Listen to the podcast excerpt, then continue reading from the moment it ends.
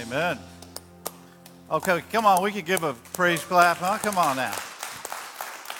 I want to thank uh, Miriam and the band. They do a fantastic job every week. Amen? Amen. All right. Great, great job. Okay, so I want you to think back. How many of you can remember your first day, very first day on your job? Anyone can remember your very first day? I spent the first two weeks just rearranging furniture inside the pastor's office. That's what I did. I didn't know what I was doing, all right? So the very first day, imagine this. Imagine it's your first day on the job and you are the Federal Aviation National Operations Manager. You're in charge of everything that's in the skies in the U.S.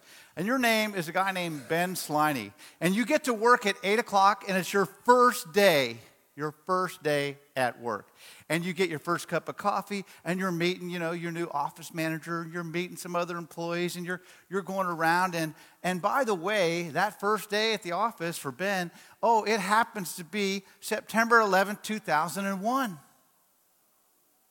Oh, we, we know what happened on that day when four fundamentalists, you know, and they hijacked four of our planes and, and, and flew them into the World Trade Center and the Pentagon.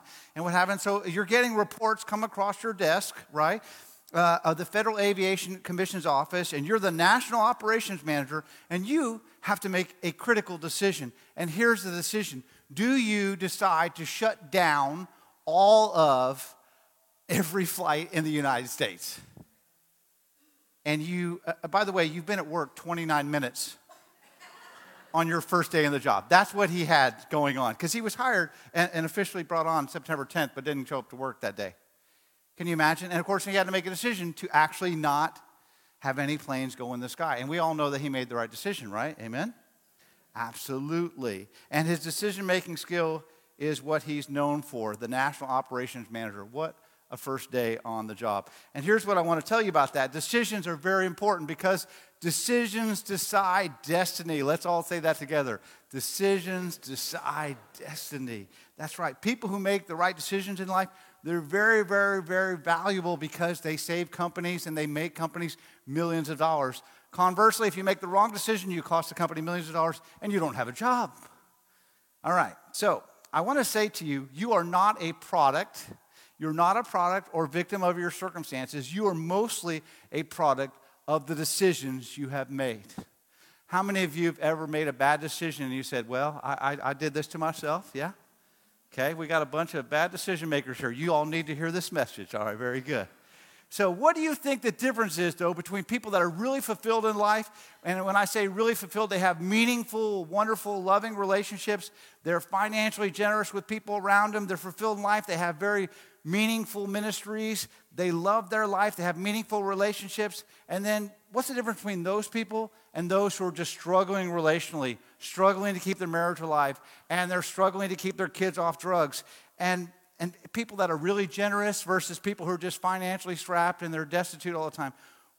What is the difference between people who know there's more to life and they're really fulfilled or people who are just like, ah, I just think life sucks? What do you think the difference is? Well, let me tell you what it's not, because it's not what a lot of people think it is. The difference is not intelligence, right? Everyone thinks, eh, but how many of you know some really smart people who made some really bad decisions? Yeah. The difference is not talent. I have hired some really talented people who have made some really bad choices. It's not talent. It's not even their appearance because we've seen really attractive people, right, eh, that made some bad decisions. We've seen talented people that are broke. We've seen attractive people that cannot hold a relationship. Some of you are saying, I dated that person. Don't nudge your neighbor right now. Someone just nudged their neighbor. That's not them. What do you think the difference between those who are really making a difference, those who are really fulfilled, and the rest of the world? I would say it boils down to decisions. Decisions. It boils down to your decisions. The quality of your decisions determine the quality of your life. You make your decisions, and your decisions end up making you. Somebody say amen. You can decide to say amen at any point during the message today, friends. Okay? Right? How many of you have said, man, tomorrow I'm going to eat right. Tomorrow I'm going to eat right. Because tomorrow is the best day to start a diet. And then, you, then tomorrow comes and you're there at the restaurant, you're like, oh, well, I don't know. Anyone here? You want to eat right, and then you find yourself eating wrong. Or you want to be wise with money, right? But then we decide to buy things we can't afford. We want to be wise with our words. We want to be kind and we want to be loving. But doggone it, the way they cut me off, and I shouldn't have gone down Staples, I just can't do it. We want to love the people around us. But unfortunately, you're like, sometimes they're really hard to love. We want to be good decision makers, but the problem is many of us are not. In fact, would you like to hear a time eh, when I realized I am not a good decision maker? Would you want to hear that story? Like it's a bad story about me, it's self depreciating, it makes me look stupid. How many of you want to hear that story? Of course, yes, you're all fired up to hear about that. If you're online, you want to hear this story, put, we want to hear how dumb you are, Pastor. Go ahead, you can put that in there. Tell us why you're stupid. One of the first times I realized I was a bad decision maker was I was actually in seminary. I was just married to Renee, which was the best decision of my life, absolutely, right? I was a full time uh, student at SMU, not because I could afford it, but because they gave me a scholarship, okay? Let's be clear. And I was, I was at Highland Park United Methodist, and they wanted me to start a singles class. So I was like, How many singles do we have? And they said, None. Would you like to start a class? I said, Class of none. How much work can that be? I'll take it. So I started the class, and the class started growing and growing. It grew to 160 people a Sunday for a class. It's like a small church. Okay, I'm running a church now. So I'm going to school full time. I'm, I'm running this singles class and all this, and that's too much. How many of you have ever taken on too much in your life? Yeah, and that's a poor decision right there, right? So now you have to think back. This is years ago. This is a long time ago, okay? This is a long time ago. And people had just started using personal computers. But no, we had two of them in the dorm and you had to rent them out. Okay, you had to reserve your time. Okay? So I used something called typewriter. Now, you millennials, you can Google that, what a typewriter looks like, okay? And anyway, you just, you know, dun, dun, dun, dun, ding. And then when you make a mistake, white out. You don't back up. There's no delete button. You white it out. And Renee was a very good, Renee was in, this is great. Renee's, Renee in high school, she was in the data processing club. So Renee could type. I found me a woman who could type. I was like, oh, I love you, baby doll. Come on.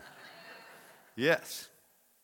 So Renee and I typed up a 15 page paper. I got to turn it into seminary class, but I'm doing it from the church office at Highland Park because they have a really good typewriter. And so I go home, and the next day my paper's due at 8 a.m. But where's my paper? It's in the church office. Oh my gosh, I'm going to be late. I'm, not, I'm going to get an F. This is, this is uh, my scholarship on the line. You, this is before email where you could email yourself a copy of the paper. No, no, no, no. One copy. So what do I do? I get to Highland Park at 6 a.m. I show up at the church at 6 a.m. They got this little key programming thing that the, the doors won't open with my key programming thing. They don't open until 7:30. That's too late. So, I was on the third floor of this building, my office was, and I always kept my window open. So I thought, I can climb that wall climb that wall. Now, how many of you have seen the most recent Spider Man? One, two, or three. I was the prequel, okay? I was the prequel. And uh, I decided to scale the outside of the building like Spider Man. And I was climbing up. And have you ever climbed up something and then you got to a point like, I don't think I can climb back down? That's where I was at. And I climbed all the way up, and I knew I always kept my window unlocked. And I had a very lazy janitor. He never took out the trash and never locked the window. But wouldn't you know it? Wouldn't you know it? The one time out of all three years he decides to lock my window, it's locked. So I get up the third floor and the window's locked. I'm like, so I can't get back down. Here I am in like, you know, khakis and penny loafers and, uh, you know, look like uh, Jake from, you know, State Farm, right? Okay. And, and I couldn't, I couldn't get down. And so I'm like up on the third floor of the window, holding on for dear life, and I'm waiting for someone to walk by. Not many people are up. 7:15, this guy walks by. I'm like, "Hey, hey!" And he's like this. He's like, and I'm like, I'm like, I'm like, woohoo, woohoo, up here, up here, look up, look up. so he looks up, he's like, what are you doing? And he's like, are you breaking in? I'm like, I'm not breaking in. I actually work here. right. I'm like, can you call for help? Oh, I'm calling for help, all right, sir. I'm calling the cops. So he doesn't have a cell phone, right? There's no cell phone. So he's like, I'm going to go to a payphone, a, a payphone to call for help. And you know how embarrassing it is when the fire department shows up and they have to get you down with a ladder? Do you know how embarrassing it was for me to go to the senior pastor, who was Mark Craig at the time, and, and uh, him ask me, Why were you on the third floor on the outside of the building again? And this guy can control my career. It was not a good thing. So I made a dumb decision. How many of you made a dumb decision? Amen? So I want to talk about the power of, of making dumb decisions, and I want to start with a, a question Why do we struggle with decisions? Why do we struggle to make good decisions? And psychologists will tell you there's basically three reasons as to why. One of the reasons is we're overwhelmed with choices. We're absolutely overwhelmed with choice. Studies show that most of us will make some 35,000 choices in a given day from the moment you wake up. What do you eat? What do you wear? What do I look at? What do I scroll? Do I click on this? Do I comment on this? Do I do that? I mean, do you remember when you were growing up? When I was growing up, we had four stations ABC, NBC, CBS, and if you look, if your antenna was just right and you had enough aluminum foil on it, you might have gotten PBS. Now we have what, 5,000 channels and nothing is still on. All right? And so, and, and, what do you do? You go to work and then you make thousands of decisions at work. What do I say to people at work all day long? And what happens is you make decision after decision after decision at work, and actually your decision maker gets tired. This is what psychologists call decision fatigue, okay? And essentially, what happens as the volume of your decisions increase, the quality of your decisions decrease.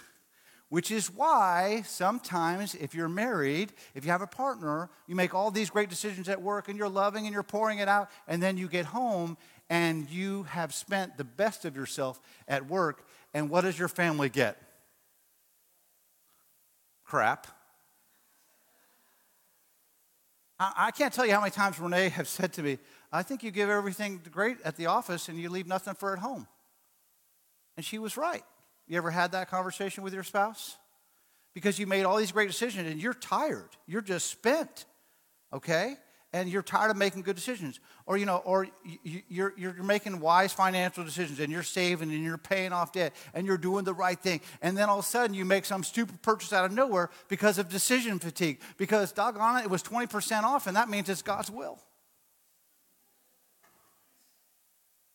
We try to make good decisions. And then also, we, we're afraid, the second reason we make bad decisions, we're afraid of making the wrong choice, right? We get stuck in paralysis of analysis, right? We don't want to miss God's will. This is what Christians say I don't want to miss God's will. And I'm not sure what's the perfect school or the perfect job or this is the perfect date. And since we aren't sure, what do we do? We start analyzing and then we overanalyze. And what happens is we decide that we're not going to make a decision at all. And indecision is actually a decision right? And I always tell my staff look, indecision is the enemy of progress. We have to make progress.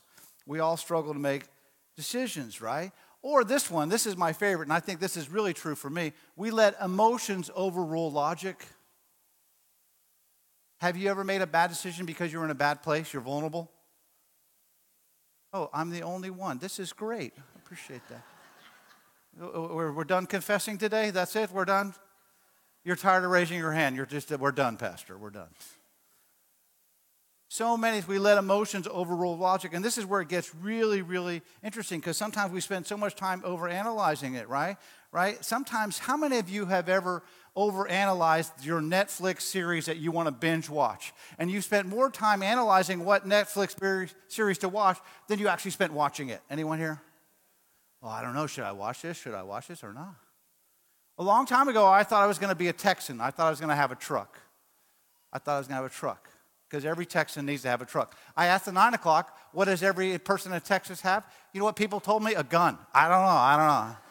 That was a whole different message there, all right? All right, so I got a Nissan Frontier truck. It was a four seater. You know, it was, it was used. It was a nice little truck.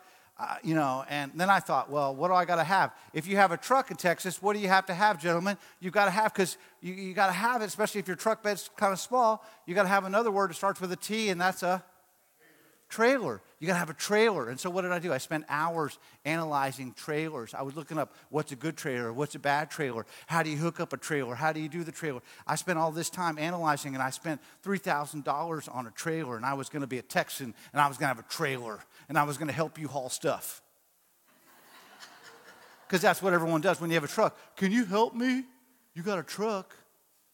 So now I drive a sports car. Then you don't got to ask me. Forget it. I ain't got nothing. So anyway, so anyway, so I bought a trailer and I had to analyze. I spent hours consumer reports analyzing the trailer. I hooked up the trailer. I did not spend any time learning how to drive with a trailer. So my very first time, I back up the truck, I jackknife the trailer right into my truck and caused $2,000 worth of damage to the truck. The good news is the trailer was so great, the trailer was perfectly fine, the truck was not. All right, bad decisions. Because you let emotions overrule logic. The bad news is I overanalyze something, and when it comes to important decisions, sometimes I don't analyze it at all. And you know how this plays out. So have you ever had a, a frustrating moment with your kids, parents in the room? Yeah, a frustrating moment, and so you're, you're, you're, you're feeling upset with them, you're feeling frustrated.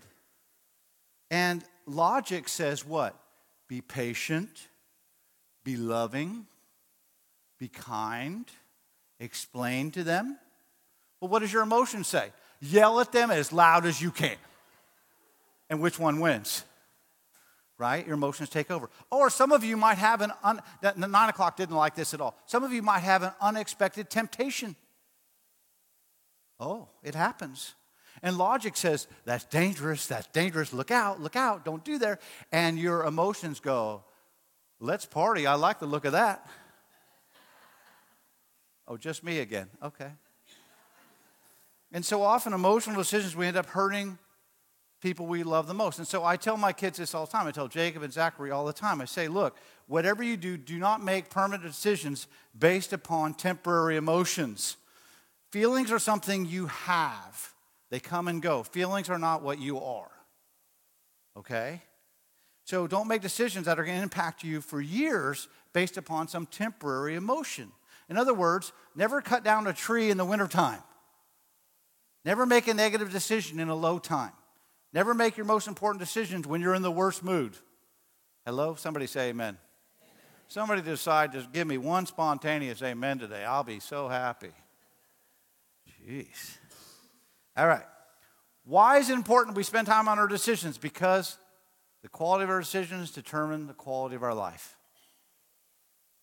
And one of the best ways, one of the best ways, what I want to share with you, we're talking about taking back your life. How do you take back your life?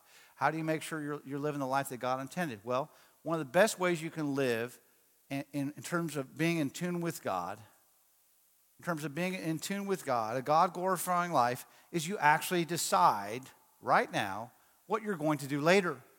It is what psychologists call the power of pre deciding.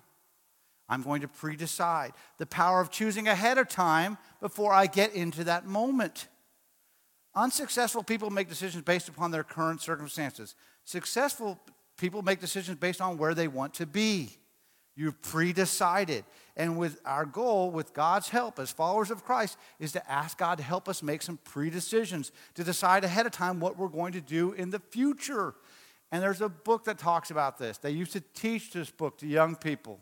I wish we still did. It's 4,000 years old. It's the book of Proverbs. It's a great book to begin reading if you just want to start reading the Bible. Proverbs 16:3 says this, and let's read it together. It'll be on the screen here. Let's read it together. Whatever you do, commit to the Lord. The key word there is whatever. If you're dating somebody, commit that relationship to the Lord. If you're married, commit that relationship to the Lord. If you're making financial decisions, commit that financial decision to the Lord.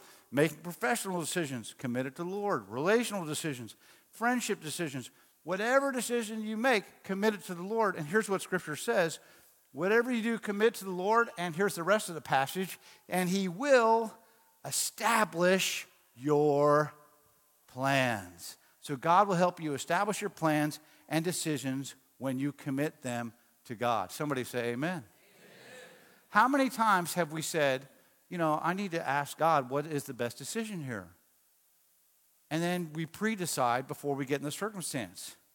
Should I buy this? Should I look at this? Should I reach out to this person? Should I respond? Should I just yell at my kids? Somebody said amen. I heard it. That's the wrong amen. You got to know when to say amen. Maybe that's the problem. You're having a problem with making decisions about when to say amen. So, whenever I'm faced with this scenario, I've pre decided to take this action. When I'm tempted to drink, I've pre decided at that moment, I'm not to just sit there and go, oh, it looks really good. Oh, it feels really good. Maybe I should. I've pre decided I'm to call my sponsor and say, you know, I'm feeling some temptation, and I'm to get in front of my sponsor, and they're to hold me accountable. Hello? I've made a pre decision. Well, I'm tempted to make an impulse purchase. Renee and I have, have a rule in our marriage, and the rule is this you can't spend more than $250 without talking to each other. You know how that rule came out?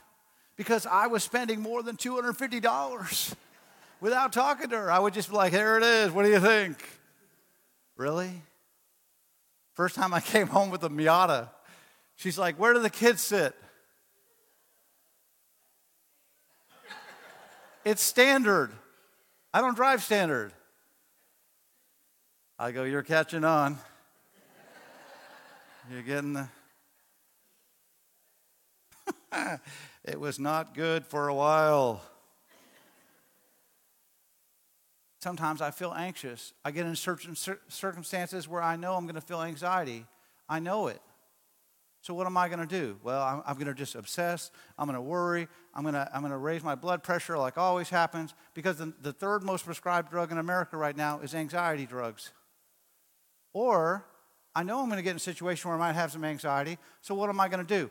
I'm going to pray about this.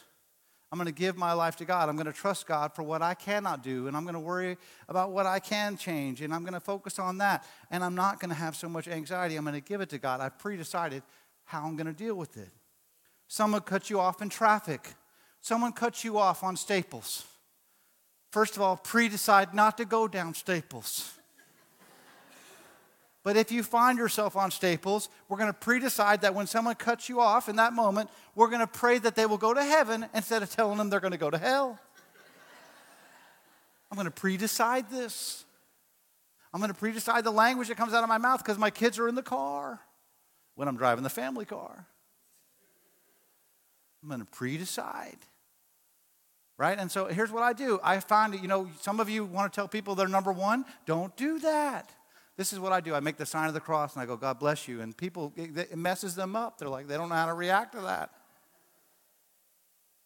We're going to pre decide. And if you can look at this, you can see in Scripture people who actually pre decided. You can look at the book of Ruth. Ruth in chapter 1 made a very strong commitment to Naomi. And she said, Look, no matter where you go, I'm going. And, and your people are going to be my people, and your God's going to be my God. Daniel, Daniel, we talked about Daniel last week when we talked about consistency. Daniel was the king of predecision. He and his friends were taken hostage, taken out of their homeland, taken to Babylon. In Babylon, they wanted them to worship their gods and eat their food and do their thing. And Daniel said, You know what? If you read chapter 8 and verse 1, he said, It says, Daniel resolved. It, it might say Daniel predecided not to defile himself with the royal food and the wine. He didn't wait until he got in the dining room to make a decision. How many of you have ever struggled with overeating and you wait till you're right there at the buffet? You can't go to the buffet. You got to pre decide, I ain't going to the buffet. Hello? Okay, I guess y'all want to go to the buffet. That's cool. He had predetermined because of his faithfulness to God. I'm not going to be weak in a future moment. I predecided. And here's the key why? Because he knew who he valued. And so I got to ask you this because this is really the key to the message. What do you value? What are your values? Are your values clear? Because if you have fuzzy values, then you'll have fuzzy decisions. But if your values are clear, right? I don't drink, I, I struggle with alcohol. I, I, I'm an alcoholic. I go to meetings versus, well, you know, I've had some difficulties with alcohol, but I think I can handle it. What are your values? Are you a person of integrity? What do you want me to say at your funeral? That's another way of saying it. This person was generous. This person was a person of integrity. Right? You know, are you going to be a person that's going to be easy to talk about at your funeral? Or are you going to be one of these people that says, you know, they never said an unkind word about anybody? You know what that is? Crap. when families tell me that, I'm like, they don't know what to say about this person. You think I struggled to say anything good about Elon Barnes? Heck no. I, Elon Barnes, he lived a life, I could talk about his values. I knew what his values were. And his values determine his decisions. When your values are clear, your decisions are a lot easier. So you decide, what am I going to value ahead of time? Whatever I face in this situation, I've pre decided. Somebody say amen. Come on. Decisions determine direction, and direction determines your destiny. So I want to ask you a big question, and this is a big question. And this is key to taking back your life. If your life is moving in the direction of your decisions, do you like the direction your decisions are taking you? And if you don't, it's time to take your life back. It's time to pre decide today to do something different. Pre decide. When I'm faced with a situation, because of who my God is and my values, I'm not going to wait until I face that situation. I'm going to make a pre decision. And I'm not going to make a decision based upon my emotions or, or how I'm feeling or if I'm weak or if I'm tired or hungry or angry or lonely or tired. All those are terrible ways to make decisions. And when we're in those state of mind, we know that we don't make good decisions. So, why is this important? Because, and if I can be honest with you, I've noticed a few qualities about me that are negative. And truthfully, these qualities you might have in your life as well. But I'm just going to talk about me because I write these messages for me. I'm glad you showed up. I'm glad you're online. have y'all not figured out this is actually therapeutic for me? So, real talk. Sometimes I'm inconsistent. Sometimes I'm inconsistent. Sometimes I say I'm going to go to the gym and I don't. Sometimes I say I'm going to pray and I don't. Sometimes I'm inconsistent. And if I would be more consistent in my life and pre-decide that and prioritize that, I'd be better off. Sometimes I'm also unprepared. I can be unintentional. Instead of being proactive and prayerful and intentional about my decisions, I just let life come at me and I get reactive instead of proactive. And I hate to say this out loud, but by nature, guess what? Pastor John is selfish. Amen, yes. Here we go again with the amen at the wrong time. Look, friends, we need some help. We need some tutoring on when to say amen. When I'm making fun of myself, don't say amen, okay? but look, I don't know if you're like me, but if I have a picture taken of me and there's eight people in the picture, I ain't looking at the other seven. First one I go to, so how do I look? I need to get back to the gym. I got double chin in that one. Come on. Just me. Another problem, I'm short sighted. Sometimes I'll just do what feels good in the moment and I won't think about long term consequences. I think I should buy that Miata. I think I should buy that car. Let Renee adjust. Sure, it's over $250, but you know, it's just a car payment. So let me ask you the most important decision in your life. And this is something my mom always said to me.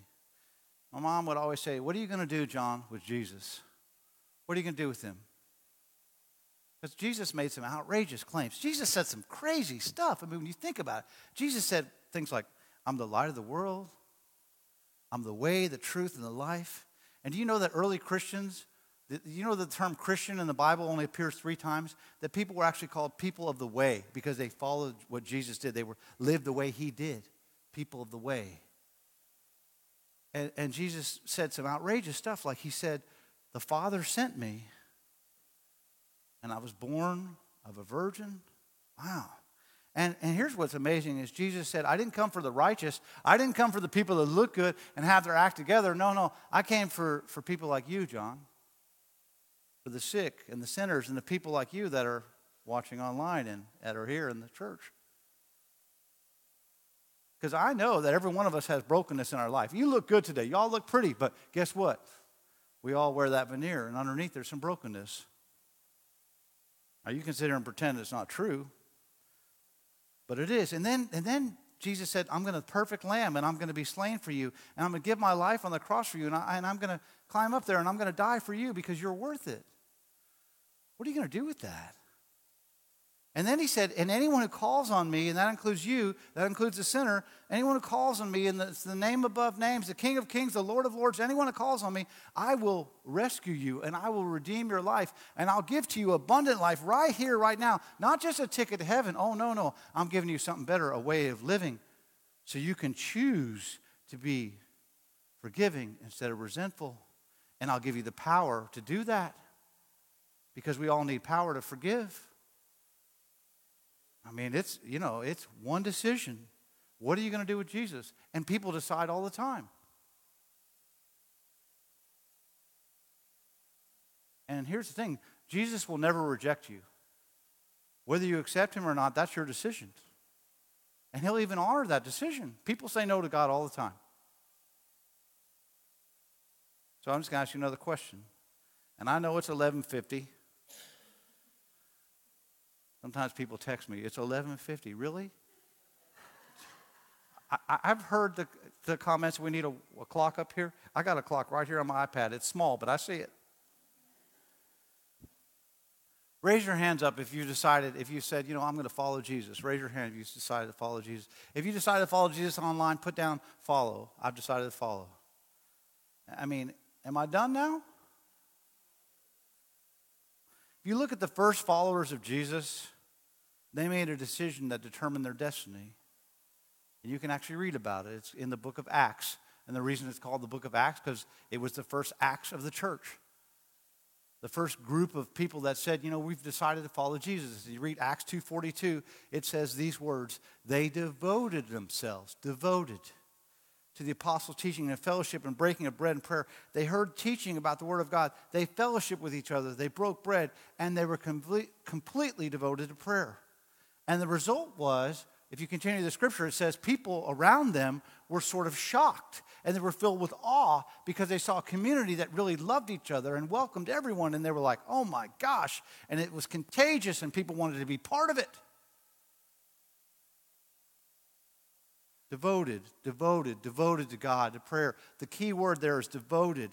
And if you look at the Greek word in devotion, it's actually in the imperfect tense. It's not a one time devotion, but an ongoing, continual devotion. It could accurately be translated they were continually devoted to Jesus. Now, I just want to pause and just imagine, just for a moment, that this was written today. Let's just take Acts 2:42 and say, let's write this passage for today, for the modern day Christian, for the casual Christian, for people who say they're devoted. Do you know that people, they've done surveys, people that say they are regular attenders of church, you know what that means? I come once a month. I don't think that's devoted, by the way. So let me just rewrite this you know, the, the, the, this is the, the kind of person I'm talking about. I kind of believe in God. You would never know it from the way I live my life or decisions. You would never know if you asked me, but I, I believe in God, sort of. You know, I go to church every once in a while. Let's rewrite Acts 2.42 from the MCV version or the modern Christian version. I'm totally making this up. Please don't look for the MCV, okay? This is how it would read. They devoted themselves to themselves, and they continually and passionately pursued a self centered life of comfort and ease. It's getting real quiet in here. There's no more amens going on. I don't mean to be rude and I don't want to pick on anybody, but these are people you like to be around. And they have normal, everyday desires. And they want to be liked and they want to be comfortable and they want to be popular and they want to be TikTok famous. I mean, it's just normal stuff. Like, I want to finish school, Pastor, and I want to find a job that I love, and then I want to marry a hottie, and then I want to have a nice house and some nice kids, and I want to travel the world, and then when I die, I get to go to heaven. Woohoo! Sounds good to me. Sign me up. And some of you are like, well, that's not me. That's not me, Pastor. You're obviously talking to somebody else. And truthfully, I hope I am. But what I want to do is I want to just give you a brief illustration just for perspective on how devoted you really are. So, do you want to see it? Do you want to see this perspective? Yes? Somebody say amen. amen. All right, so I'm going to show you a line on the screen. And this is, I'm going to just actually, it's a big line, but we're going to pretend this line is 168 inches across. Okay? Why is 168 inches? Because this, this line represents one week of your life. one week of your life has 168 hours. Now, if you're devoted to something, would you, would you agree that you're going to devote your time to that which you're devoted to? Yes? Amen? All right, so what I want you to think about is what do I, how do I spend a normal 168 hours a week? And I can help you answer that because I've done the research on it. And almost all of you, unless you have sleep apnea uh, and, and, you have to take a ton of melatonin, almost all of you sleep every night. How many of you like sleep? I love sleep, yes. Sleep, sleep, sleep. So you're going to spend a third of your life on sleep. Okay. Then you're going to spend another third of your life on going to work or going to school or paying your mortgage or whatever you do or paying for your Miatas or your sports cars, whatever you're going to do, you got to go to work and do that. And that's another third of your life, another third of your week. So that leaves you with 56 flexible hours remaining.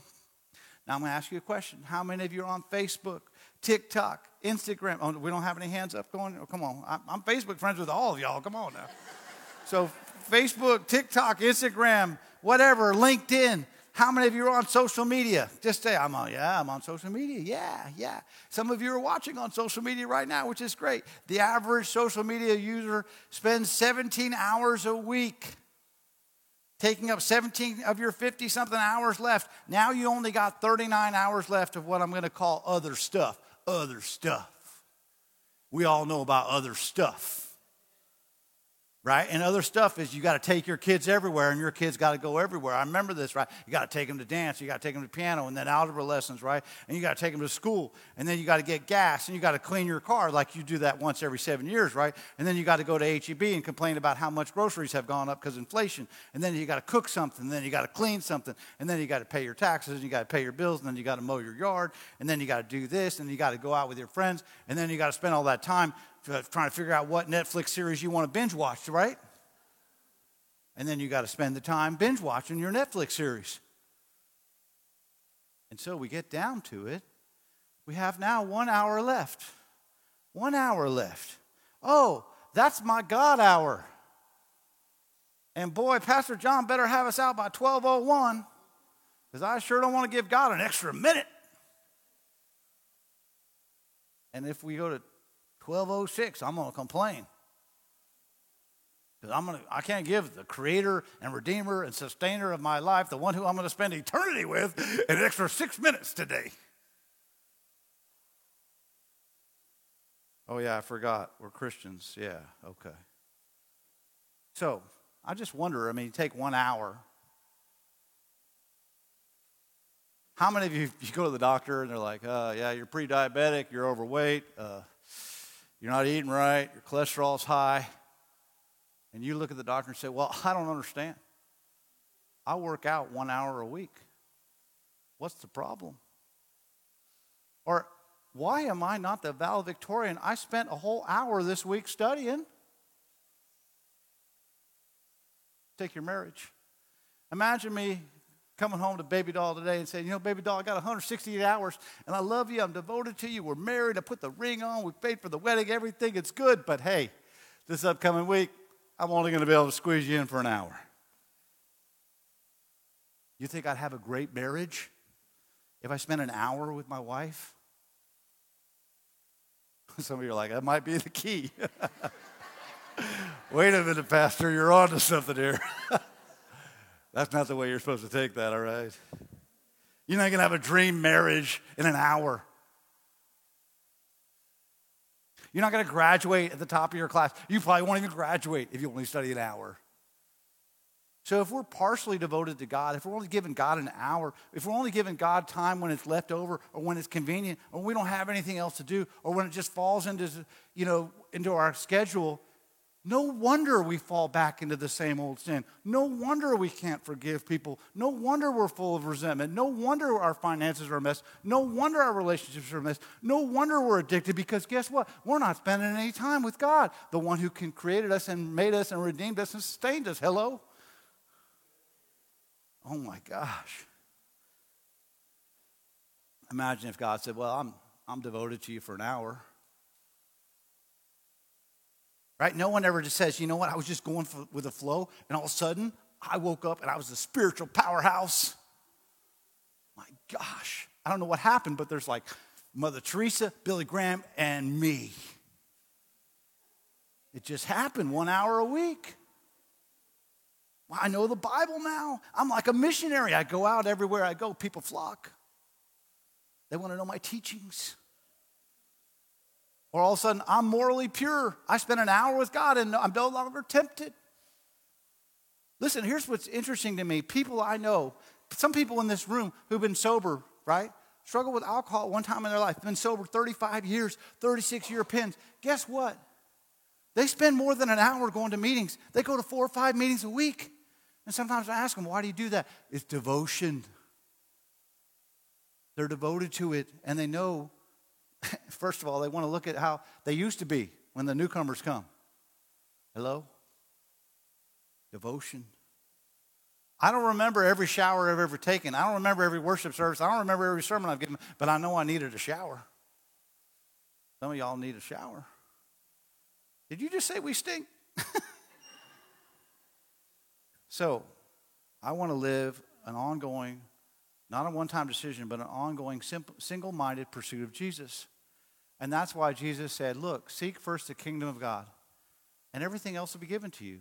Clarify your values. Seek first the kingdom of God, and everything else just falls into place. And then you're going to spend more than an hour with God. And just in case you don't get it, Jesus said things like in John chapter 15, I'm the vine and you are the branches. If you remain in me and I remain in you, you'll bear much fruit. But apart from me, you can do nothing. So let's make sure you understand your role in this parable. It's my role as too. Everybody say, Jesus is the vine. I'm the branch. Turn to your neighbor and say, You're the branch. Tell them you're not the vine. Yeah. So here's the deal when you remain with Jesus, when you remain with Jesus, it, it's an interesting question because if you had asked Jesus, How's your spiritual life? Jesus would have said, What? In Hebrew, there's no such thing as spiritual life, it's just my life. God's not impressed with your devotional life, God wants your life. Spirit, and so if you remain in Jesus, you have these things called spiritual fruit things that you produce like love and joy and patience and peace and goodness and kindness and faithfulness and gentleness and self-control. These things become evident. These are the fruits of your life. These are what people see that you produce. Or you can have worriedness anxiety depression inconsistency self-indulgence and pride. And so if you have all those things you might ask yourself how much am i spending time with the one who can produce the fruit in me that i want in my life how devoted am I really?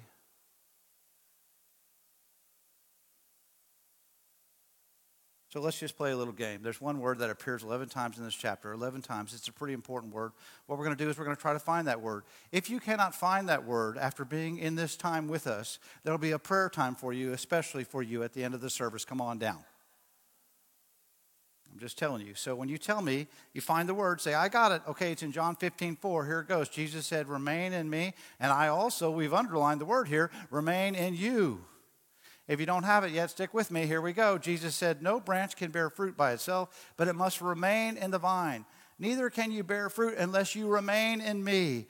Do you know what the word is, church? Let's all say it together. Remain. In the Greek, it's meno, M E N O, and it means to continually abide, continually be devoted. It means your whole life, 168 hours, is given to God.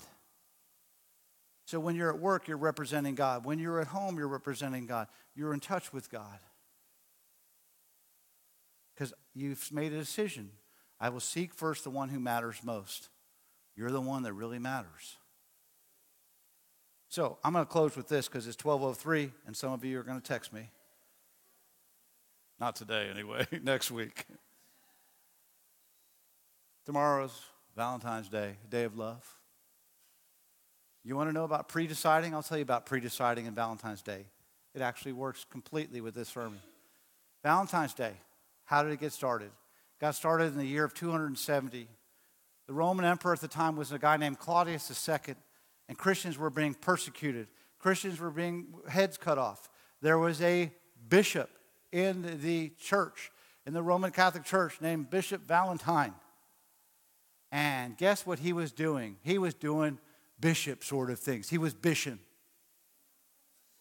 And when you bish, you bish, okay? That's why I want to be the bishop of Yorktown. He was bishing. Not the other word, bishing. I have to say that carefully. okay, here's what bishops do they do what pastors do they hatch them, match them, and dispatch them. Baptize, marry, and bury. He was doing weddings, conducting weddings, Christian weddings. People were getting married. Claudius II, the Roman emperor, didn't like that because when men got married, they didn't like to go to war. It's a funny sort of thing.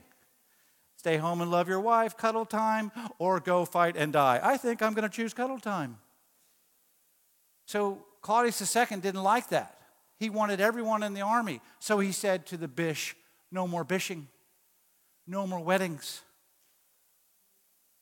But the bishop, Valentine, had pre decided that when he gets in a situation where he has to choose between the state and God, he's always going to pick God. So guess what he did?